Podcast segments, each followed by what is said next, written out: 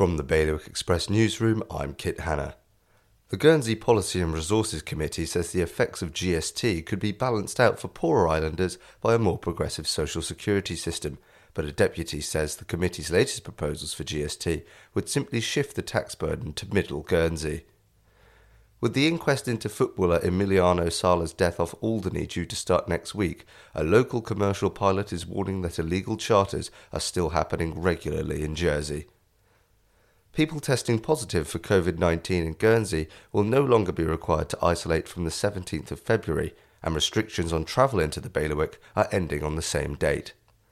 And up to 30% of Jersey's long eared bat population could be lost if two fields are approved for housing in the island plan according to ecologists. For more on all of today's stories, visit bailiwickexpress.com.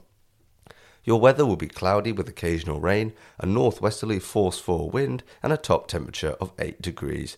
That's the latest from the Bailiwick Express news team.